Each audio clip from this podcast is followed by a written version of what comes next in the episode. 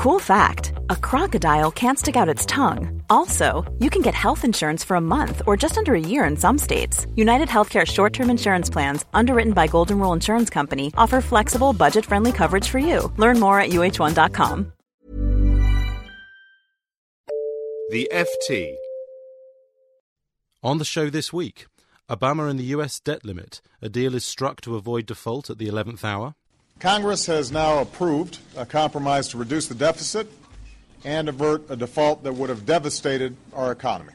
In Greece, we ask is the second bailout package enough to stem contagion across the Eurozone? The premise for all of this has been that Greece is capable of actually servicing this if it just gets the time to refinance gradually. If that premise is wrong, then this is not enough at all.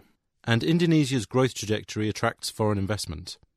Indonesia is once again attracting foreign companies who have been ramping up their investments here.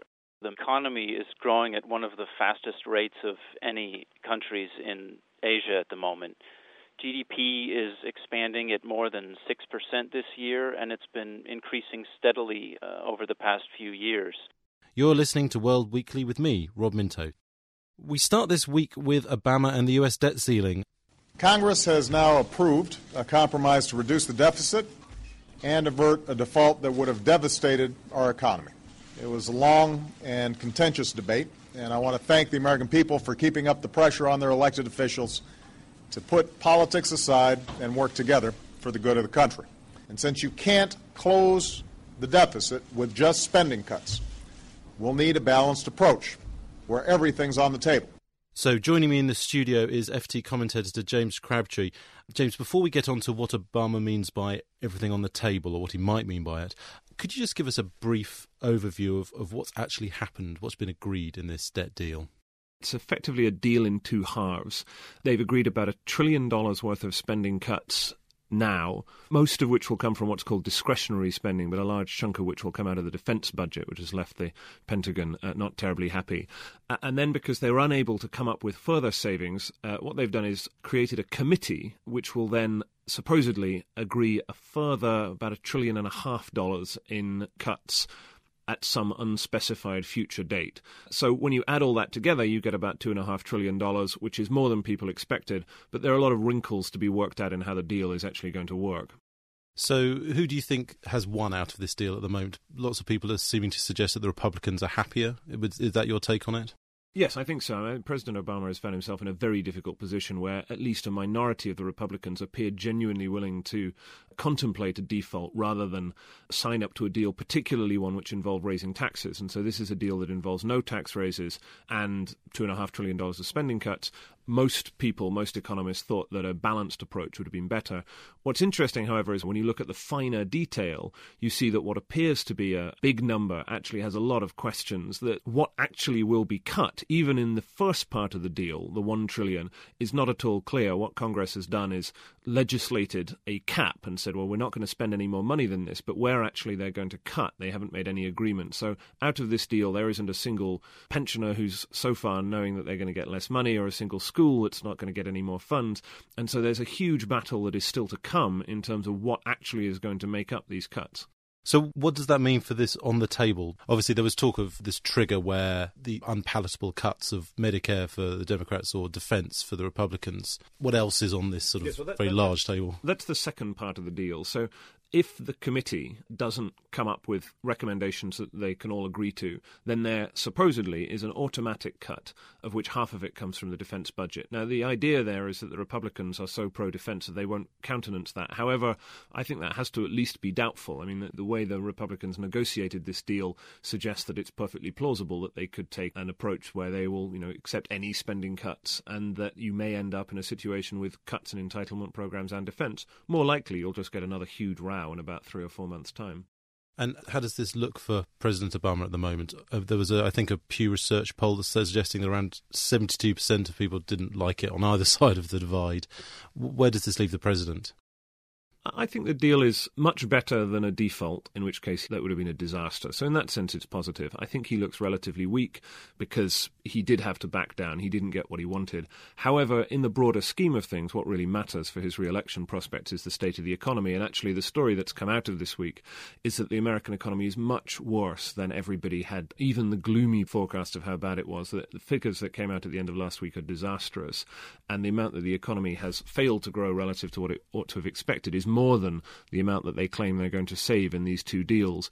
And so while the debt deal probably not great for Obama, much more worrying is the fact that if the economy doesn't perk up, he faces a real t- chance of losing the next presidential election.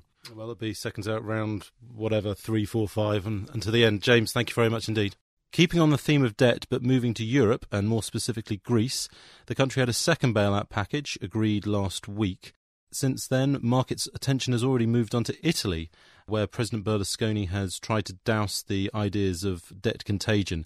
Earlier, Gideon Rachman asked the FT's economic leader writer Martin Sandbu about what he thought of the proposed Greek package and also the prospects for contagion.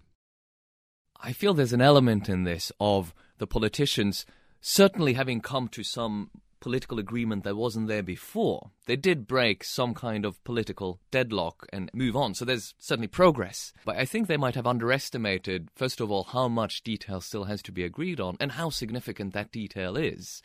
To give one example, a big point here was that the private sector should have to contribute to tiding Greece over, basically by holding on to its exposure to Greece. And so there is a menu of options for banks and insurance companies that have invested in, in Greek government bonds. But it's still very unclear how many will take it up. Not even clear the IMF will pony up its share of the bailout. Is That's also true. The IMF has stricter rules on when they can advance money to lend to borrowing countries. And you see, especially the non European members, the emerging market members of the IMF, are worried about the IMF's exposure. And the lack of detail is a big part of that. So this is kind of coming out, still not quite agreed, and I think there's a lot of nervousness about whether it really will limit or eventually reduce the IMF's exposure, or whether this is just never ending. And even if all the details are tidied up, the package still only reduces Greece's debt to GDP ratio to something which is still pretty alarming, uh, maybe 120% if it really works. And it's not clear Greece will be able to cope even with that level of debt. It's true. It seems like the reduction that might be had from the private sector is on the order of 20 something percentage points of GDP. I mean, I think it's even higher than, than what you say. But you have to remember that the premise for all of this has been that Greece is capable of actually servicing this if it just gets the time to refinance gradually. If you buy that premise, then it does help significantly that you get the maturity extensions, even if the overall face value doesn't fall that much. It gives you more time to gradually, well, first of all, just service the debt level you have and maybe gradually reduce it. But if you're willing to be in the game for 30 years, you can do that. Everything the European leaders have said is that they do want to do that. They just haven't always been able to follow that commitment up with action. They're starting to do it a bit now. Now, if that premise is wrong and you think it's just impossible politically for Greece to run the sort of primary surpluses, continuing transfers from Greece to foreign creditors for any length of time, then you're right. Then this is not, not enough at all. Last two big questions looming over the debate. First, do you think this is actually in the end going to end up in some sort of, as they call, hard default, with Greece saying, sorry, we can't pay this? And second question, contagion. Do you think they've done enough to stop the euro crisis from spreading to big countries like Spain and Italy? Well, restructuring, I think, it's in the hands of the Eurozone to decide this, really, because, well, the markets are still unwilling to open up their doors to, to Greece again. And until they do, then it's up to the official partners, the Eurozone and the IMF, to either keep tiding Greece over or say, well, that's it, and on that day, Greece will have to default in a strong sense. A hard restructuring, they say, we're not paying back, we can give you this much, but not everything. But if the Eurozone wants to, provided contagion doesn't get too bad, and we'll get to that in a second, they could keep tidying Greece over for a long time. And the challenge really is to try to find ways of doing that that encourage the markets to open up again. And on that, they've done a very poor job. The new package does a, goes a little bit in that way, but they really should be making an effort to give private sector investors an incentive to come back in and actually start to lend to Greece again. And question two, I mean, we came perilously close to the sense that, oh my God, this has spread to Italy. Mm. And at which yeah. point it really it, it becomes very hard to envisage a European bailout. Do you think they've now built a, a wall between Italy, Spain, and Greece, or not? I wouldn't call it a wall. I think they've bought a little bit of time. I mean, Italian yields are still higher, you know, a little bit too high for comfort. At the same time, they never went as high as getting really into crisis territory. So the, this was a little bit sort of a, a, wave from the from the Greek neighbor that didn't quite get over the the walls, if you like, but is going to come back at some point, I think. Uh, so I think they have a window of time now in which they can raise the buffer one thing that they haven't done, which they really should do, is to increase the size of the EFSF, the European Financial Stability Facility, which is the big fund by which they do back the countries that get into refinancing troubles.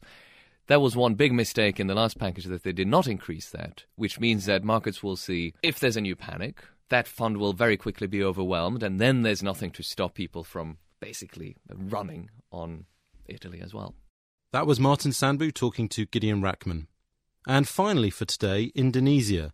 The country's growth trajectory is attracting foreign investors in droves, but there are still major barriers preventing it from realizing its full economic potential. Anthony Deutsch, the FT's Indonesia correspondent, spoke to Serena Tarling about why Indonesia is doing so well and how a new land reform law could hold the key to one of Indonesia's biggest challenges, improving its dire infrastructure. Indonesia is once again attracting foreign companies who have been ramping up their investments here. The economy is growing at one of the fastest rates of any countries in Asia at the moment. GDP is expanding at more than 6% this year, and it's been increasing steadily uh, over the past few years. There are several factors that are playing into this. A large portion of Indonesia's growth is domestic, and that has shielded it from a lot of the volatility we've seen in world markets in the past year or two. Now, Indonesia's population of 240 million is the third largest in Asia, and Indonesian consumers are spending more than ever before, and that is driving uh, company growth, and that's also driving earnings growth. So Indonesian companies have been booking profits of 20, 30% in the first half of this year. That, of course, is quite remarkable if you look at what's going on to a lot of the developed economies. Could it be Indonesia rather than India that sees double digit growth first? Well, we're not expecting GDP to hit double digit growth anytime soon because there are a lot of bottlenecks, uh, particularly Indonesia's infrastructure is seen as one of the main problems. While the economy is growing, uh, investment in infrastructure is not keeping pace. So you see that a lot of the airports, the ports, roads, and the other types of basic services that companies need to grow or that the industry needs to grow are not expanding as rapidly. Now that is seen to be a, a major hindrance to to quickening growth and reaching anywhere near double digits. Other problems that you'll frequently hear about are legal uncertainties, so companies that are, are not sure that they'll be able to enforce contracts. There's also a big problem of corruption that's still a big source of, of worry, particularly in, in a lot of the government institutions.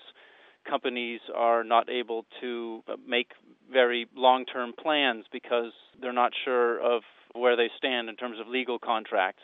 Indonesia is about to pass a land acquisition law. How will this change things? Well, the land acquisition law is the most closely followed piece of legislation in the country. It's considered key for the government to push through a lot of the, the infrastructure that is needed to give the economy a boost. So a, a major hurdle to to building a lot of this infrastructure, and you have to think of things like toll roads or or ports or airport facilities are being held up because that land is not freed up. So by introducing this this land reform bill, which would set the amounts that the government would have to to compensate people, for example, for land use, and it would also give the government the authority to push through those infrastructure projects. If that were to happen, and government officials have been promising that it will happen by the end of this year, then you could actually see a significant boost in Indonesia's economic growth, and that could open doors for more investment both domestically and foreign. And that's when you have people talking about the possibility that within the next two to three years, Indonesia might start nearing growth comparable to that in India and China. That was Anthony Deutsch talking to Serena Tarling. And that's it for this week. My many thanks to James Crabtree and Martin Sandbu in the studio in London, and also to Anthony Deutsch in Jakarta. World Weekly is produced by LJ Filotrani. Until next week, goodbye. For more downloads, go to ft.com forward slash podcasts.